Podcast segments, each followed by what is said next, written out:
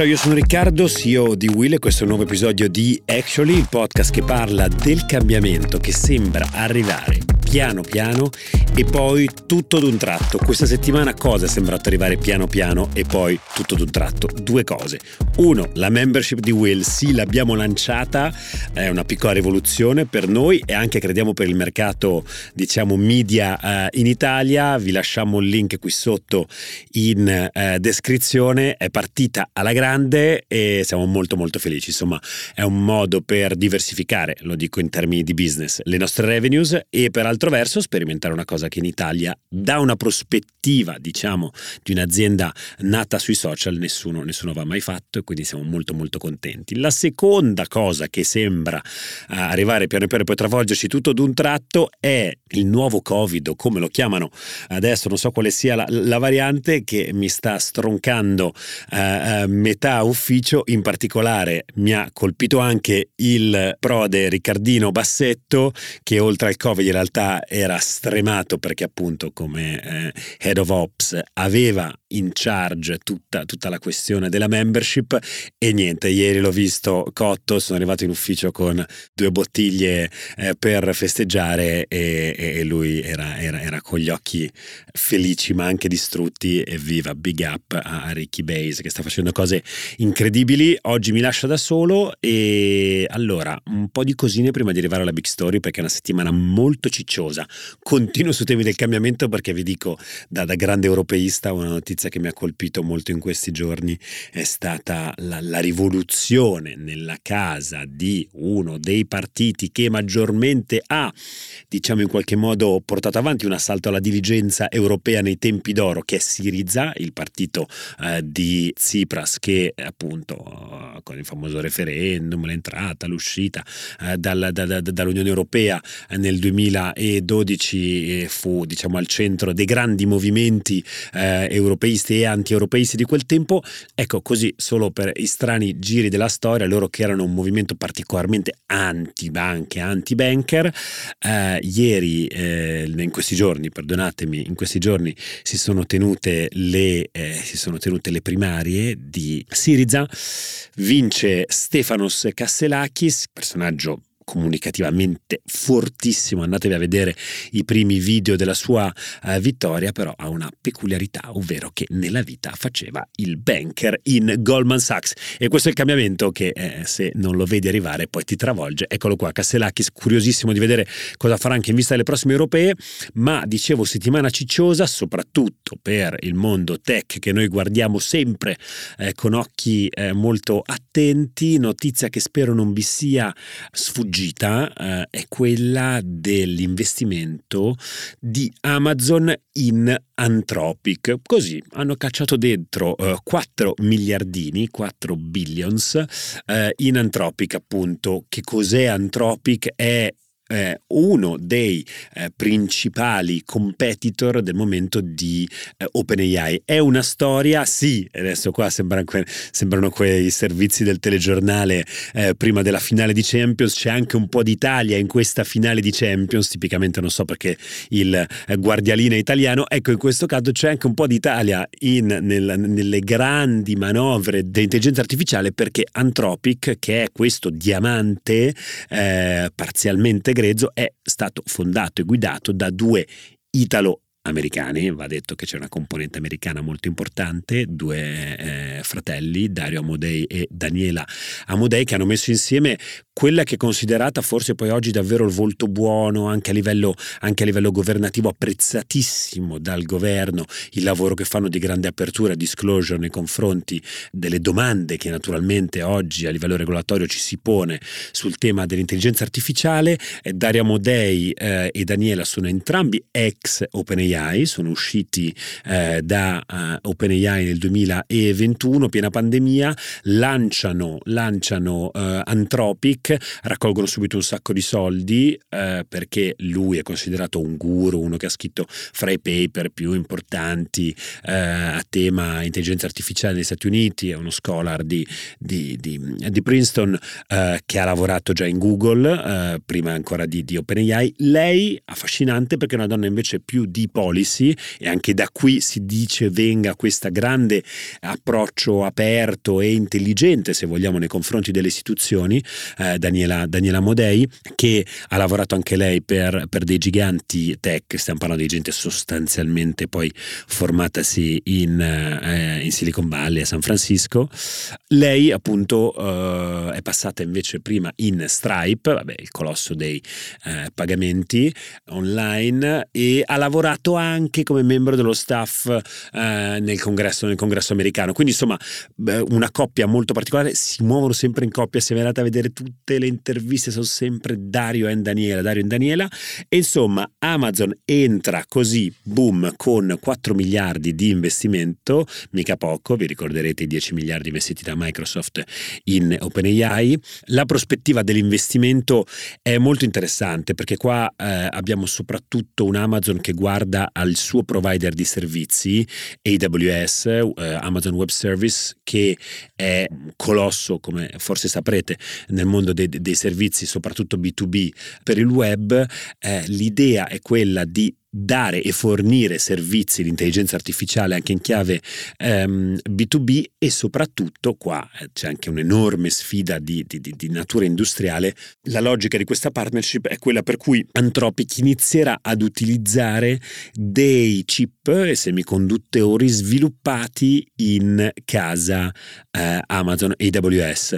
Questo che cosa vorrebbe essere? Vuole essere qua la figata di questo momento, anche di questa, di questa scelta che va letta tutta nell'ambito nell'ambito di questo, queste mega sfide dell'intelligenza artificiale, Anthropic, azienda super promettente l'intelligenza artificiale, si lega ad Amazon e utilizzerà i suoi semiconduttori. Questo cosa vuol dire? Eccoci qua Amazon che prova a sfidare Nvidia, eh, ovvero quei signori che hanno rivoltato il mondo anche della finanza. Avrete seguito la super scalata eh, al, al trillion di dollari di eh, Nvidia che negli ultimi mesi è esplosa in borsa corsa perché? Perché proprio oltre a fare chip Nvidia fa proprio quelli per intelligenza artificiale, tutti la stanno utilizzando, in particolare OpenAI, ma non solo, e allora Amazon dice io voglio essere one stop shop di tutti i servizi di intelligenza artificiale, me faccio pure i chip in casa e vi dimostro che funzionano perché? Perché mi sono appena preso il nuovo super unicorno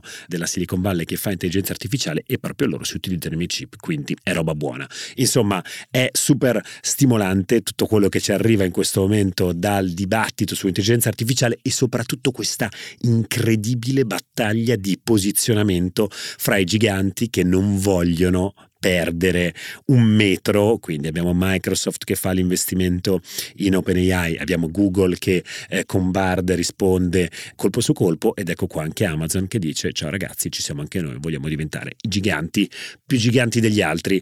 Eh, vedremo come andrà a finire, non so se ci sarà davvero mai un punto fine, eh, ma sicuramente noi continueremo a raccontarvi di queste giga battaglie, eh, nel mentre però vedrete anche temi sempre parzialmente legati a questi argomenti, li affrontiamo nella Big Story di oggi con Team System che supporta la realizzazione di questo episodio di Actually. Direi gingolino e ci vediamo dall'altra parte.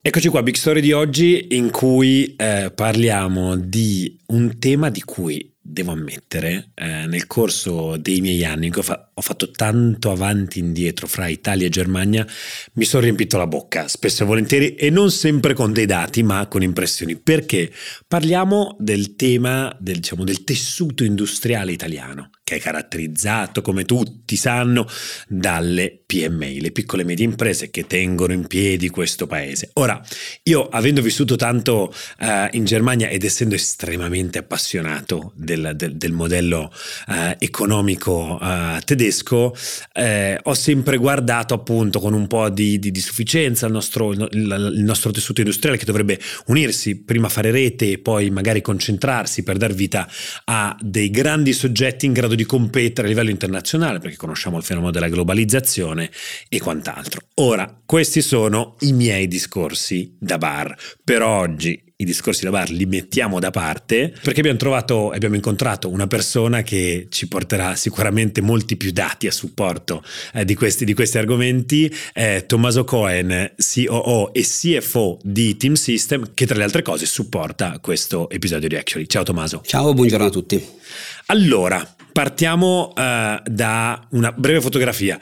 Team System, perché voi in questa puntata? Perché voi avete ehm, la, la, la, il punto di vista privilegiato eh, di chi guarda, non so se definirla diciamo eh, il buco della serratura, poi diciamo da dentro sicuramente il funzionamento, le dinamiche di oltre, prima parlavamo, oltre 2 milioni di imprese in Italia tipicamente PMI, giusto? Come team system. Corretto, corretto. In Italia abbiamo il privilegio di servire quasi 2 milioni di imprese che sono un numero pazzesco, considerando che abbiamo poco meno di 5 milioni di imprese in tutto in, tutto in Italia. Quasi una su due. Quasi, quasi una su due lavora, lavora, tutti i giorni con noi. E quando dico lavora tutti i giorni è davvero così. Considera che oggi un nostro utente, un nostro cliente tipico utilizza il nostro software, noi questo facciamo, facciamo software per, per, le piccole e medie imprese dalle 6 alle 8 ore al giorno. Quindi abbiamo un modo, abbiamo un modo davvero di osservarli e devo dire, ne abbiamo fatto un po' diciamo, la nostra missione, nostro, la nostra passione, spendiamo tanto tempo con le PMI per parlare con le PMI, capire come renderle più competitive, perché poi alla fine è quello che ci piacerebbe fare, fare con, con, il software e con quello che mettiamo a disposizione alle piccole imprese e lo facciamo, uh, lo facciamo alla fine veramente con l'intento, come dicevi prima, è il tessuto del nostro paese, se rendiamo competitive le piccole e medie imprese stiamo rendendo un po' più competitivo tutto il paese. Allora, secondo me qua tu hai già tirato fuori un termine che sarà centrale in questa chiacchierata, che è quello della competitività. Eh, per me, e adesso sarà, sarà diciamo una battaglia dialettica. Per me competitività nel 2023 eh, è anche sinonimo di scala, di dimensione, eh, perché questi mercati crescono, eh, noi siamo un paese di esportatori e servono, servono, nella mia testa perlomeno sono sempre servite spalle grosse per lottare contro eh, non solo i giganti, ma contro mercati, le complessità dei mercati globali, che sono molto diverse dalle complessità di mercati prima nazionali poi, e poi regionali.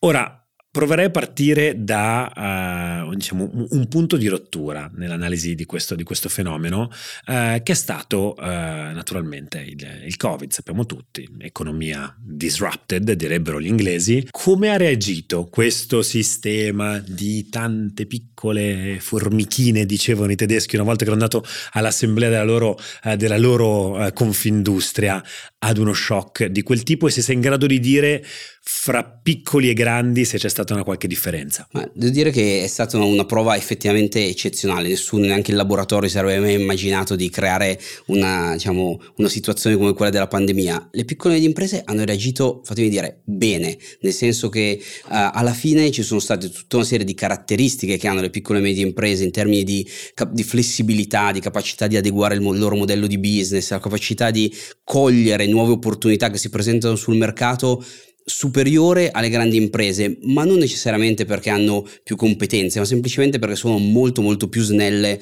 molto più snelle nel, nel muoversi. Questo secondo me quindi è una di quelle cose su cui le piccole e medie imprese funzionano bene quando c'è un momento di, di, di discontinuità. Secondo, il secondo fatto importante secondo me che è emerso durante, durante, la pandemia, ma in realtà è emerso in tutte le crisi, tutte le crisi, no? parlando con eh, persone che non sono italiane, non vivono in Italia, non riescono proprio a capire come è possibile che questo modello italiano ha superato la crisi del 2008, la crisi del 2012, la pandemia e continua alla fine a essere così resistente, ma è proprio lo spirito imprenditoriale italiano. La maggior parte di queste piccole e medie imprese sono imprese che sono uh, di, di lunghissimo, cioè con una vita molto molto lunga con imprenditori che sono da generazioni imprenditori, che hanno un'ottica di lunghissimo periodo, hanno un'ottica di conservazione della, del, dell'occupazione, dell'occupazione per loro, i loro collaboratori, i loro dipendenti, rappresentano le famiglie di tutti i loro dipendenti, per cui io ho visto tantissimi imprenditori durante, durante il, il Covid metterci soldi propri ma non fermare le attività, non lasciare a casa le persone, che è un qualcosa di molto diverso rispetto a quello che succede nelle uh, aziende più strutturate. E c'è un terzo elemento secondo me che un pochino tendiamo forse a sottovalutare, che l'Italia, e questa vuol dire è la storia che ce lo dice ed è assolutamente vero anche per le piccole e medie imprese, è piena di eccellenze. A me è capitato recentemente di essere in Emilia, andare da un nostro cliente che, sono, che lavora nella meccanica di precisione era, cioè, sembrava di essere una sala chirurgica per come, per come, lavoravano, la precisione del processo, l'eccellenza e questi signori fabbricavano uno speciale tipo di viti per delle turbine ed erano assoluti leader mondiali essendo un'azienda di 15 persone in, in Emilia Romagna. Quindi questa caratteristica, questa eccellenza, essere così leader in delle super nicchie è un qualcosa che è davvero distintivo.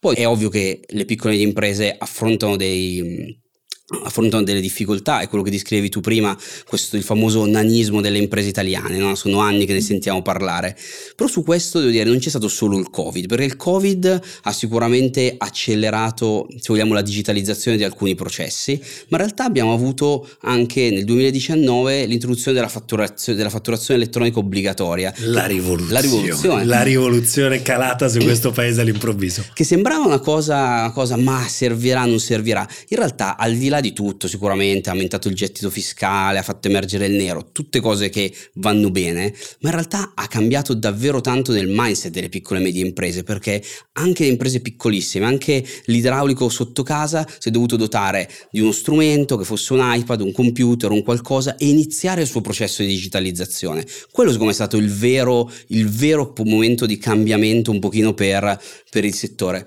E, e se ci pensiamo bene, il digitale può davvero cambiare un pochino il, la prospettiva, no? perché non ti serve più per poter accedere a determinati tipi di investimenti, la scala, i grandissimi investimenti. Oggi immaginiamoci l'e-commerce o l'esportazione. Prima per farlo dovevi fare degli accordi di distribuzione, dovevi fare...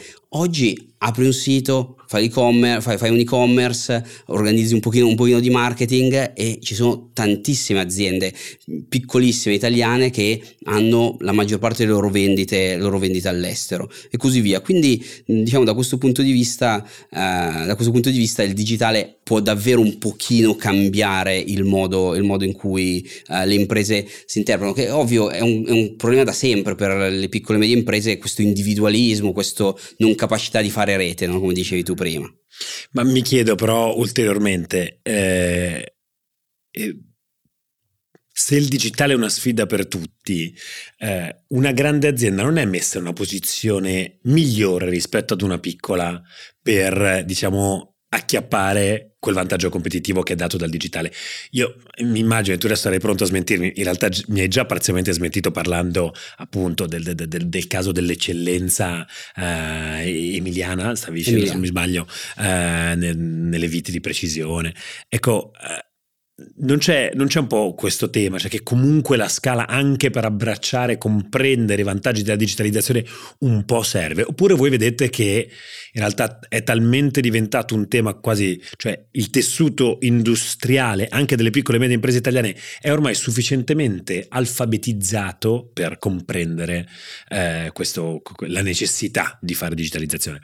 Ma ci sono secondo me un paio di aspetti interessanti. Uno è il livello di investimenti. Il livello di investimenti oggi per avviare una trasformazione digitale in un'impresa è davvero basso, nel senso la soglia minima è davvero bassa. E ti faccio un esempio, un esempio che secondo me aiuta, aiuta davvero, davvero a capire. Oggi se una grande impresa decide di adottare un nuovo software un nuovo processo digitale, mediamente dal momento in cui inizia a pensarci al momento in cui questo si realizza, passano tra i 12 e i 18 mesi. Wow. Un'impre- per una piccola e media impresa, nel momento in cui iniziano a pensarci e si realizza, passano tra le 8 e le 12 settimane. Quindi eh, c'è davvero una capacità di una reattività diversa. Poi da una parte, dall'altra c'è il solito tema, il solito tema delle, eh, come dicevi tu, del, delle competenze, se vuoi, cioè ho tutti gli strumenti che mi servono. Però se ci pensiamo bene, Oggi tutti noi diciamo, siamo immersi nel digitale, no? siamo immersi, utilizziamo l'iPhone, utilizziamo e facciamo delle cose molto più complicate di quelle che servono in azienda per firmare digitalmente, digitalmente un documento. Quindi mi viene da dire che è un pochino più un'attitudine, più che mi servono grandissime competenze, non è che devo diventare uno scienziato per poter intraprendere un pezzetto di trasformazione digitale, devo avere un pochino di attitudine perché digitale non è soltanto avere un computer più potente, ma vuol vuol dire ripensare magari alcuni, alcuni dei processi. Ma oggi è davvero, è davvero facile. Pensa quando diciamo, quei, quei geni di ChatGPT hanno esposto, hanno esposto il loro prompt su internet. In realtà potete dire, non è successo niente, non è che il giorno prima Vero. non c'era l'intelligenza artificiale, il giorno dopo c'era, semplicemente l'hanno resa estremamente accessibile. Da quel giorno siamo diventati tutti esperti di intelligenza artificiale? No, semplicemente ci abbiamo provato, gli abbiamo fatto due domande, abbiamo visto, ah guarda, un po' funziona, quindi anche al bar si parla. Annoiati. Poi siamo annoiati. Poi siamo annoiati. Questo, sono d'accordo.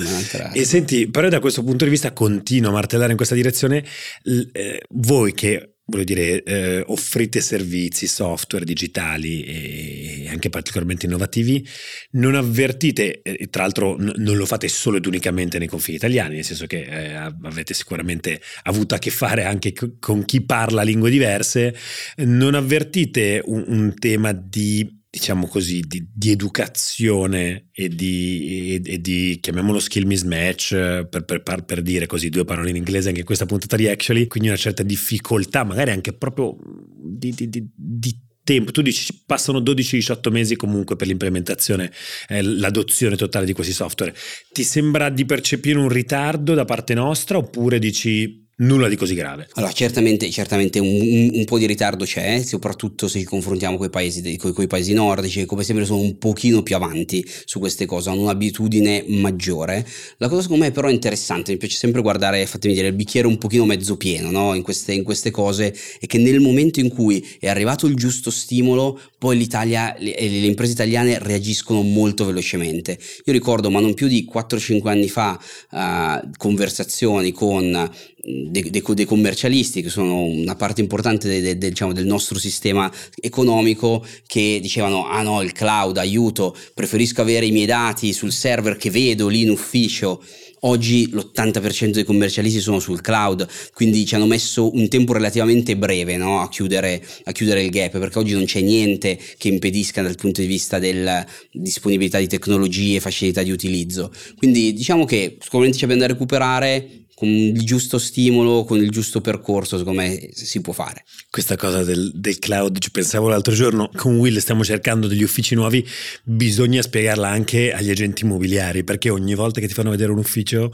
ti propongono la stanza per il server, io dico ma che cosa ci devo fare esattamente? No, no, qua ci potete mettere dei server da 2 metri e 10 e dici ma in realtà pensavo che no, no, no, li può mettere, e quindi insomma è un'esperienza abbastanza divertente. Poi non lo sanno perché anche loro hanno tutti i loro dati in cloud cloud, esatto, non lo sanno neanche. Esattamente, esattamente. Dal punto di vista ehm, invece eh, dell'attrattività degli investimenti, voglio dire, quest'estate si è parlato anche per esempio della vostra azienda, eh, di, fra i vostri investitori sono entrati anche, è entrata anche Google, quindi insomma ancora complimenti a te che rivesti un ruolo così importante in un'azienda che è diventata attrattiva per forse eh, un, uno dei gruppi alphabet più, più, più innovativi al mondo. Um, voi siete grandi e con numeri, e con numeri incredibili. E chiaramente l'integrazione, l'internazionalizzazione anche talvolta uh, a, a, livello, a, livello, di cap table, a livello di, di, di, diciamo, di compagine azionaria è un grande valore aggiunto per le aziende oggi.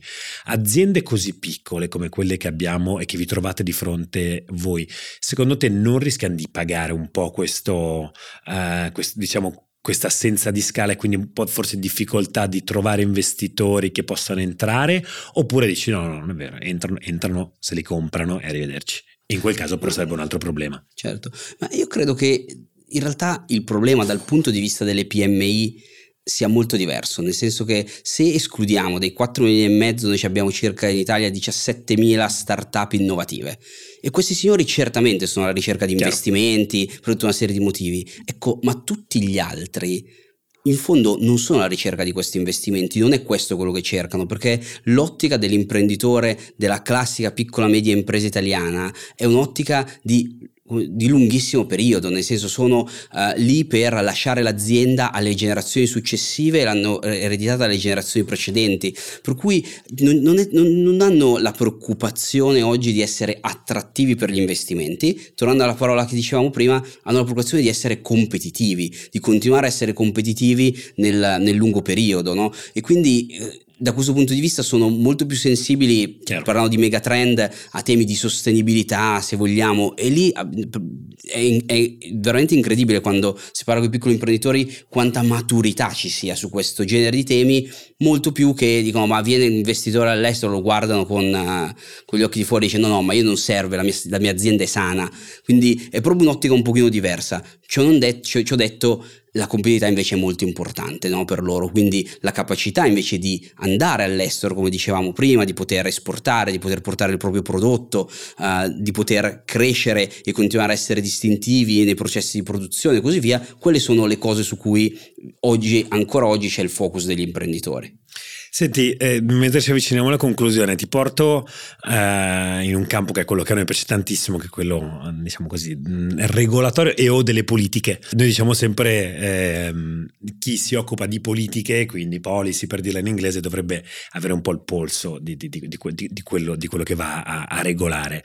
Ora eh, ci avviciniamo anche ad un periodo di leggi molto importanti che vengono adottate ogni anno in materia economica, mettiamola così con questo giro di parole.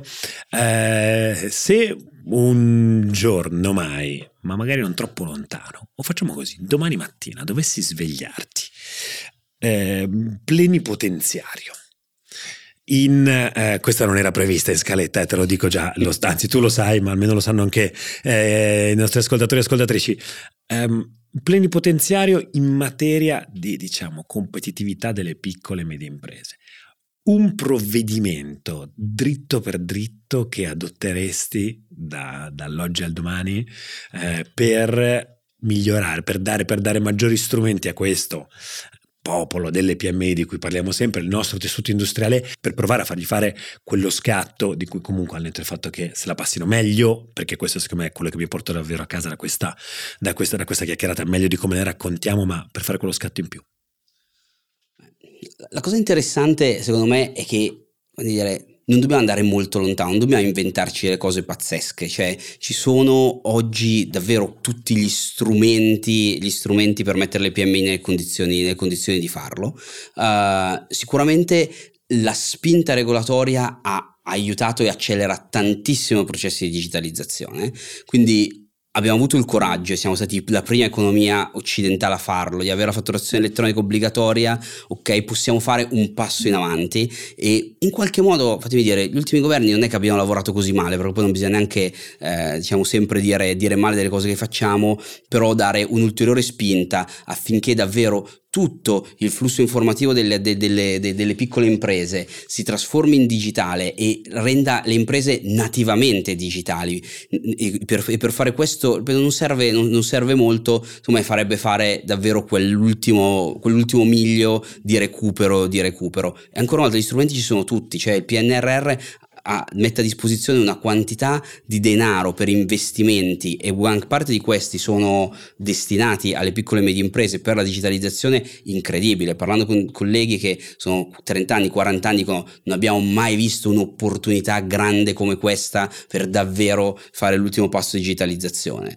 vediamo se saremo bravi come, come, paese, come sistema a cogliere e a mettere a, terra, a mettere a terra l'opportunità. Vado allora più dritto ancora. Voi avrete visto sicuramente e vissuto parzialmente, indirettamente sulla vostra pelle eh, il grande provvedimento di Industria 4.0 che fu di, di, qualche, di qualche governo fa, ormai in realtà sono pochi anni fa, ma di qualche governo fa. Secondo te sarebbe necessario un provvedimento di quel tipo? Entro più nel merito, no? secondo te anche, anche provvedimenti di natura eh, così diretta? Industriale e fiscale potrebbero essere eh, quello di cui abbiamo bisogno oppure in realtà dove stiamo andando col PNRR devo dire, Industry 4.0 credo che con tutti i limiti possibili, ma ha funzionato straordinariamente bene, perché è stato uno strumento molto semplice che ha fatto arrivare direttamente gli investimenti in mano alle piccole e medie imprese. Oggi finora quello che è stato fatto col PNRR è molto orientato alle grandi imprese, è molto orientato alla costruzione di grandi progetti complessi, che va bene, è importante, è molto orientato alla pubblica amministrazione, che è fondamentale che faccia questo percorso. Non c'è ancora dentro il PNRR qualcosa di semplice a sufficienza che sia veramente fruibile per le piccole e medie imprese, però sono convinto che ci arriveremo siamo riusciti a portarti lì e sono contento perché noi qua siamo sempre alla ricerca esattamente di stimoli concreti come quelli che ci hai dato eh, tu oggi Tommaso, eh, grazie mille insomma per averci portato un punto di vista che qui dentro non così spesso in realtà siamo in grado di ascoltare eh, perché appunto di PMI si fa un gran parlare però poi andare davvero a mettere le mani in pasta sono in pochi e o magari persone che hanno un punto di vista abbastanza parziale. Una su due lavora con voi quindi direi che voi eh, siete le persone giuste con cui parlarne. Ancora grazie a te e a Team System per aver supportato la realizzazione di questo episodio di Grazie Action. mille.